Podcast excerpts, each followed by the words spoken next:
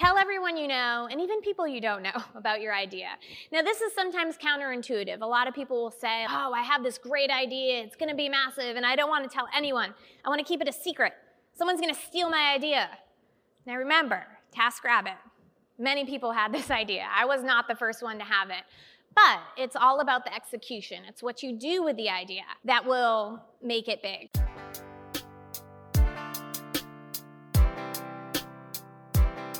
I need some traction. You need some traction. Let's get some traction. Hey, what's up, innovators, entrepreneurs, visionaries, and disruptors? This is your Traction Podcast host, Lloyed Lobo. We're a community of over 100,000 people, just like yourself, on a mission to help you get the methods, the money, and the madness to explode your business growth. Featuring stories and tactical advice straight from those who've done it before, like Shopify, Twilio, Asana, and many more. This episode is brought to you by Boast.ai. Each year, the US and Canadian governments give out billions of dollars in R&D tax credits and innovation incentives to fund businesses like yours. But the application process is cumbersome, prone to frustrating audits, and receiving the money can take up to 16 months. Boast.ai gets you access to research and development tax credits and innovation funding opportunities without the headache and red tape. Join thousands of North American companies leveraging Boast AI software to maximize cashback. Check out boast.ai. This episode is also brought to you by Launch Academy, an international tech hub that provides mentorship, resources, network, and the environment for entrepreneurs to launch, fund, and grow their startups. Since 2012, Launch Academy has incubated over 6,000 entrepreneurs, of which 300 have grown their startups past seed and Series A and have collectively raised over $1.2 billion in funding. To learn more about Launch Academy's programs, check out launchacademy.ca. Special thanks to our podcast partner, Content Allies. From podcast production and promotion, Content Allies helps B2B companies build revenue generating podcasts. We recommend them to any B2B company that's looking to launch or streamline their podcast production. Learn more at contentallies.com. I generally have personal stories with all our speakers. I'm, i do the speaker outreach and tend to pick products that we all use. So I dated my wife since high school and been together for 20 years. And all through those 20 years, she's told me one thing consistently you can't even put a nail on the wall. You can't even put a frame up. You can't even move anything. You do no housework. Why am I even marrying you? I heard this forever. So the awesome thing is, several years ago, we discovered TaskRabbit. Now she doesn't even ask me because everything from a nail to a wall hanging to anything in the house gets done by TaskRabbit. So I'm super excited to announce the founder of TaskRabbit, Leah Busque. They recently sold the company to IKEA. Give it up for Leah. Hey everyone. Best intro ever. I love hearing the personal stories. How many people in the room have used, heard of TaskRabbit, maybe have their own crazy personal story? All right, I see some hands. I love hearing all the stories. People come up to me all the time and say, I have to tell you about this one time I used TaskRabbit. And I'm like, oh my God, what are they gonna say? Sometimes it's good, sometimes it's bad, but that's startup life. So today, I wanna walk you through my story of founding TaskRabbit and share with you some lessons that I've learned along the way. I actually started out as an engineer, and so part of my story is really how I transitioned from an engineer into an entrepreneur. It was a journey that I didn't really plan, it just happened that way, and there are a lot of things that I wish I had known before I, I founded a company. And so here are a few of those lessons that hopefully inspire you. The first lesson I learned are ideas are everywhere. I think about ideas like the air we breathe. They're all around us, they surround us all the time. I used to be one of those people that thought, oh, all the good ideas are taken, and I can possibly think of something new or novel that's going to change the world. I was an engineer at IBM for eight years, working on products such as Lotus Notes and Domino, programming in C. And so I always had these little ideas and I was I would always code them up and do hackathons and things, but I always thought, what is that next game-changing idea? I think what I realized is that a great idea isn't an invention. It's a discovery. And you really have to be open to discovering all the amazing, world changing, game changing ideas around you. And to do that, you have to be in a certain mindset. Now, the idea for TaskRabbit came about way back in 2008, over a decade ago. I was living in Boston at the time, which is where I'm from. And it was February of 2008. I remember it was February because it was a cold winter night. It was snowing outside. It was one of these Boston area blizzards. And my husband and I were getting ready to go out to dinner when we realized we were out of dog food. And this is our 100 pound yellow lab named Kobe, who we typically kept very well fed.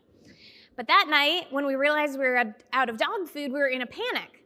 We had called a cab to take us across town to meet friends for dinner. How were we to get this dog food? It was such a simple problem. Why wasn't there a simple solution?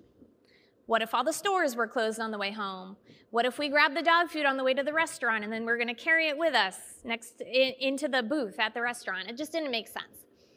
In 2008, the iPhone had just come out four months earlier. So there was no app store. No one was building on location based systems. And Facebook was really just breaking out of the college scene and becoming more mainstream. My husband's also in technology, so we'd always have these very geeky conversations in the house. And that night it turned into wouldn't it be nice if there was just a place online we could go, say we needed dog food, name the price we were willing to pay? We were certain that there was someone in our own neighborhood that would be willing to help us out. Maybe even someone at the store at that very second, and it was just a matter of connecting. This was a time long before you would jump into a stranger's car, let alone let a stranger into your house. So it really was a crazy idea. But it also wasn't, I wasn't the first person to have the idea for TaskRabbit. Four months later, I ended up quitting my job at IBM to build the first version of the site, get it launched in Boston, and it snowballed from there. Now, people come up to me all the time and say, Oh, TaskRabbit, I had this same idea. 10 years ago, I had this idea. And I was like, That's great. What did you do with it? And they're like, oh, nothing. I just, I thought of it. And I'm like, of course, because it's not an invention. I didn't invent TaskRabbit. I didn't invent the idea that you could call up a neighbor or connect with a friend and ask them for a favor or even exchange money to have a favor done. And so that made me realize that, again, these ideas that are game changing, that are world changing, are more discoveries. And you have to be in that entrepreneurial mindset. So I like to tell the founding story like it was this moment of inspiration. I needed dog food that night, and I just came up with the idea for TaskRabbit, and the rest is history. But the truth is, many months leading up to that moment of inspiration, I was thinking in a very entrepreneurial way. I was getting a little bit bored at IBM. I was thinking about what are the other things that I could be doing? What else is out there for me? And I had actually started building websites on the side and thinking about what are the other ideas around me that I should be exploring.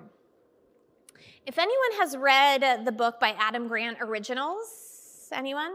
Amazing book. I highly recommend it. He talks about this concept in the book of vuja vujade.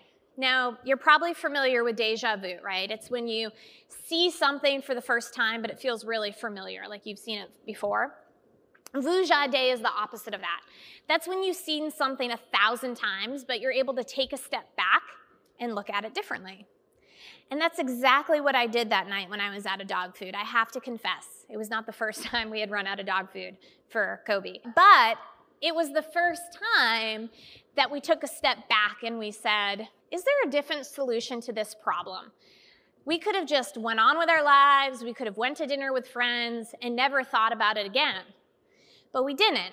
We thought, how can I solve this? And what are the technologies at play right now, social, location, and mobile, that are just emerging in the last four months? How has the world changed in the last four months that can make possible today what wasn't possible before? Second lesson learned Tell everyone you know, and even people you don't know, about your idea. Now, this is sometimes counterintuitive. A lot of people will say, Oh, I have this great idea, it's gonna be massive, and I don't wanna tell anyone. I wanna keep it a secret. Someone's gonna steal my idea. Now, remember, TaskRabbit. Many people had this idea. I was not the first one to have it. But it's all about the execution, it's what you do with the idea that will make it big. You also are not gonna know everything you need to know to execute on your idea. Maybe you will, but I didn't, certainly.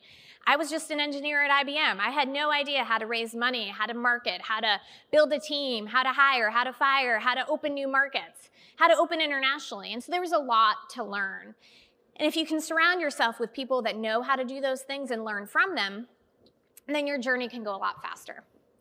So I mentioned we went to dinner that night with friends and we started talking about this idea for TaskRabbit. About a month later, we were again out to dinner with some friends that Kevin, my husband, worked with. And one of the women there said, I was telling her about the idea I had for TaskRabbit, and she said, You would really love this idea. My friend Scott, you should just email him. Here's his email address. I think that he would find what you're doing really interesting. And I said, okay. And I just kept rambling on. I didn't really ask too many other questions. So I actually dug up this email from 2008, and it turned out I sent this late at night one night. The next morning, Scott replies back. I didn't realize it was Scott Griffith, who is the CEO of Zipcar. Sometimes ignorance is bliss, right? I maybe wouldn't have had the nerve, she didn't tell me that he was the CEO of this company, to email him. So I sent him this cold email, and I basically said, I need some help. I need some experience. I need some insight. I think I want to build this into a company, but all I know how to do is code this product. I don't know anything about raising money. And to his credit, he wrote back to me quickly. He said, Why don't you come by my office? We'll set up a time and you can tell me more. Scott and I just really hit it off, and he took me under his wing. He was one of my very first mentors and advisors. He actually let me sit at the Zipcar office for free for a year. I started getting this idea off the ground. By that point, I decided to quit my job at IBM, and it was actually Scott who challenged me and said, I think you're really onto something here. I think you should see how far you can take it. And so I ended up sitting at Zipcar for about a year, bootstrapping the concept for TaskRabbit, getting it launched in the Boston area. And the story goes on from there. Now, I remember a particular moment where I had a lot of anxiety that I didn't know how to build a company. I didn't know how to build a business. All I knew how to do was code this product. But what was I going to do after that? And I think sometimes our fear of what we don't know, of the unknown, can be so paralyzing it can stop us in our tracks. But what I've learned is that you have to think about everything around you as just something that you can learn and grow from. And I remember having this conversation with myself, and it sounds really funny, but I told myself, it's not rocket science. Whatever it is that I don't know, it's okay. I'll figure it out. I'll surround myself with people that know how to do the things that I don't know how to do, and we'll just figure it out together. And so I created this amazing board over the years of advisors and directors and mentors, including Scott, that really helped me along the way. One of the really fun stories I like to tell is about Tim Ferriss, who came on as an advisor to TaskRabbit in 2009, pretty early on in the company's life cycle. Now, I didn't know Tim in advance. It was actually Scott Griffith who had told me about an incubator program that Facebook was running in the summer of 2009 called FB Fund. And it was this accelerator program. And I applied, and Scott encouraged me to. He actually connected me to one of the other participants in the program named John Zimmer, one of the CEOs and co founders of Zimride, which then became Lyft. I talked to John about it. I said, What do you think? And I decided to do the program. I'd never been to the West Coast in my life. I was an East Coast girl. I got on a plane, packed my bags, flew to San Francisco and did this incubator program. I was flying back and forth between Boston and San Francisco that summer. It was a 12 week program, still bootstrapping the company on my own, maxing out credit cards.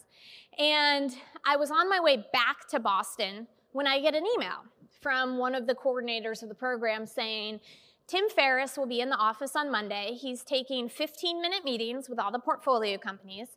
If you'd like to meet Tim, you can sign up here. Oh, wow, Tim Ferriss, he had just written The Four Hour Work Week. There was a lot of synergy between what he wrote about in his book about living efficiently and productivity and what I was building with TaskRabbit. And I was like, wow, he'd be an amazing advisor, and maybe he could even connect me to people in his network. But I'm on a plane flying back to Boston at this moment. What is it going to cost me to get turn around when I land and get back on the plane to San Francisco just so I can meet Tim Ferriss for 15 minutes? Is that really worth it? And so I looked up flights and it was $700 to get back on the plane and go back west for a 15 minute meeting with Tim.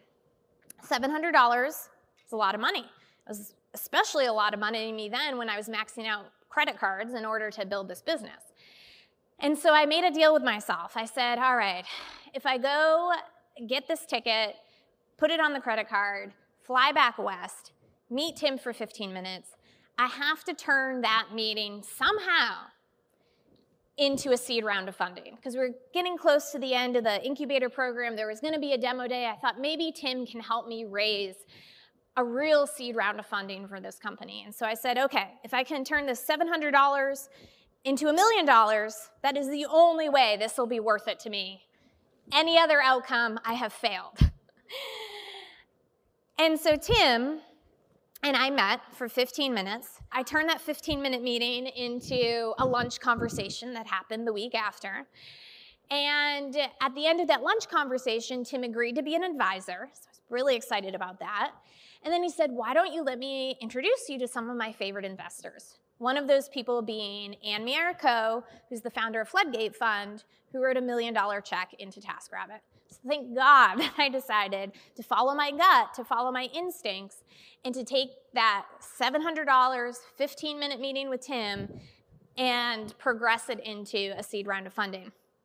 Now, I've reflected a lot recently on this and the path that it took for me to go from an engineer at IBM with zero network, zero entrepreneur friends and startup in Boston, all the way to raising my first million dollars in seed. It was Kevin, my husband's friend AG, who had connected me with Scott Griffith. Scott and AG had worked together at a prior company, and so she said, reach out to Scott. It was Scott then that had connected me to John Zimmer, who was cutting a deal between Zimride and Zipcar at the time. And I met John as he was flying through the office in Boston one day, negotiating a deal with Scott. He helped me get into Facebook Fund. From Facebook Fund, it was that was how I met Tim Ferriss, who then introduced me to Ann at Floodgate, completing the circle. When I think about all the other connections along the way that made up this massive sort of serendipitous network of happenings, it's really astounding to think about because at any given point along the way, what if I hadn't gone to dinner with AG that night? What if AG and Scott had never worked together? What if John Zimmer hadn't been in the Zipcar office that day so that I could meet him in person to talk about Facebook Fund? What if Tim Ferriss said he wasn't going to come by for 15 minutes to meet the portfolio companies at Facebook Fund? And what if and then I had never gotten introduced to Ann. There are so many reasons why a certain path isn't going to work. It just can't work. But there's also all of these serendipitous moments that happen, and you just never know what is going to be the conversation, what is going to be the connection that helps you take your company to the next level. I believe as an entrepreneur, it's our job to remember that every single connection we make, every single conversation we have can lead to something greater. And be optimistic about that.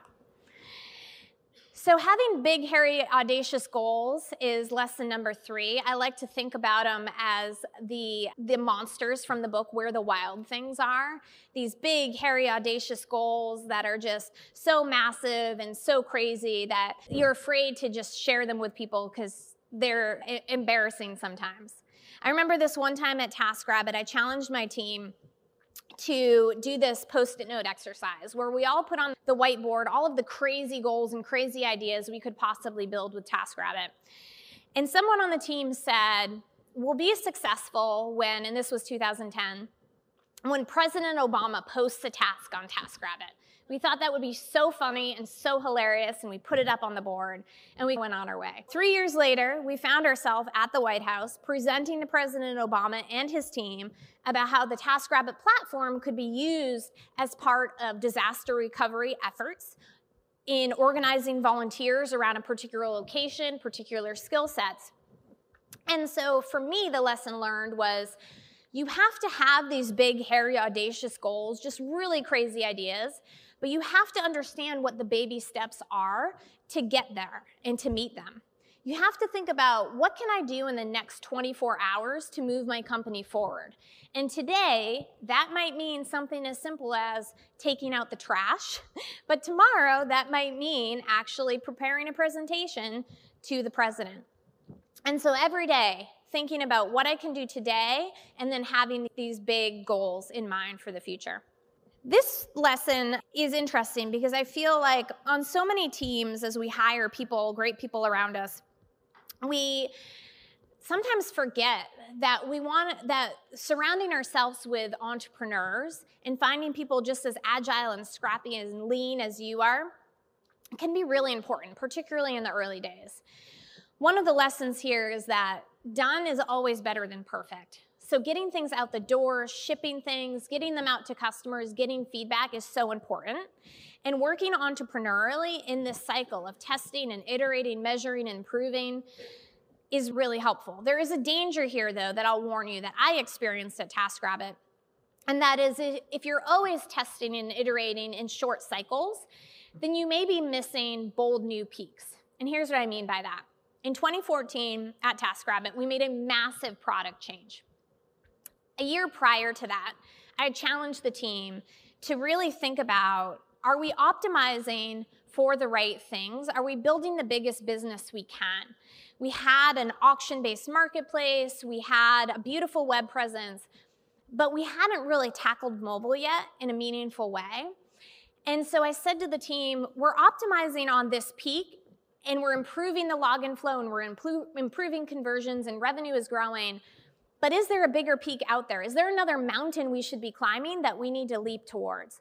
And that's when we made the massive product switch in 2014 to be mobile first, mobile centric, and to really have this direct to consumer booking model. It was painful to do this product change and operational shift, but it was necessary because there was a whole other range behind us that we weren't even seeing when we were optimizing on that first mountain. Now, here's the last, lesson I want to leave with you, and it's my favorite one. Winners don't win, they succeed. What do I mean by that? I think about winning as putting points on the board. It's about revenue, it's about achieving certain goals. But succeeding is more than that. Succeeding can include winning, can include results, but it also includes purpose, impact. Did you act with the right values in mind? Quick story of a big corporation, a big company. It's a sales organization. This is a real story, although I won't name the name of the company. The management team decided that they really wanted to challenge the employee base to have very aggressive sales goals for the quarter. And they said, We want to increase sales by 30%. You guys need to perform by any means necessary. And so the teams then started looking halfway through the quarter at the results and they were like, oh, we're not going to make it. We're not going to meet these aggressive goals. What do we do? What they decided to do was were start overcharging customers, start recommending work that was unnecessary so that they could pump up their numbers and achieve the goals. At the end of that quarter, the management team looked at the results and they said, "Hey, congratulations. You guys won. You guys are winners. You won for this quarter. You did exactly what we asked you to do." But it wasn't sustainable. A couple quarters keep going by, and people start to realize that those teams weren't acting with the right values, they weren't having the right impact, and the growth was not sustainable. I always knew very early on at TaskRabbit that we were going to be successful. I did not always know that we were going to win in the space, but I knew that we would succeed. Very early on, there was this story of a woman in San Francisco she had a 20 year old son in Boston. We were only open in two markets at the time. Unfortunately, her son was going through chemotherapy treatment at Mass General Hospital and was very sick. She couldn't fly out to Boston to be with him, and so she went on TaskRabbit. She asked someone to go to the hospital every day for a week to visit her son, to bring him some healthy food and a blanket, and to sit with him for 30 minutes every single day, and then call her afterwards and give her the report. The tasker that picked up that job in Boston was actually another mom. And the bond that these two moms formed across the country was incredible. And at that moment, when we're op- only open in two cities, only a couple years into the company, I knew that we were going to be successful because we were redefining who you could rely on, who your neighbors were, and we were operating with impact that was beyond imaginable. So, my favorite lesson is you can succeed without winning, and you can win but not succeed. So, you got to decide what the most important value is to you. Thank you. Thank you for listening, and we hope you enjoyed this week's episode of the Traction Podcast. If you enjoyed the show, please leave us a five star review. And you can find more information and all the resources mentioned in today's episode at boast.ai. That's B O A S T dot AI forward slash blog.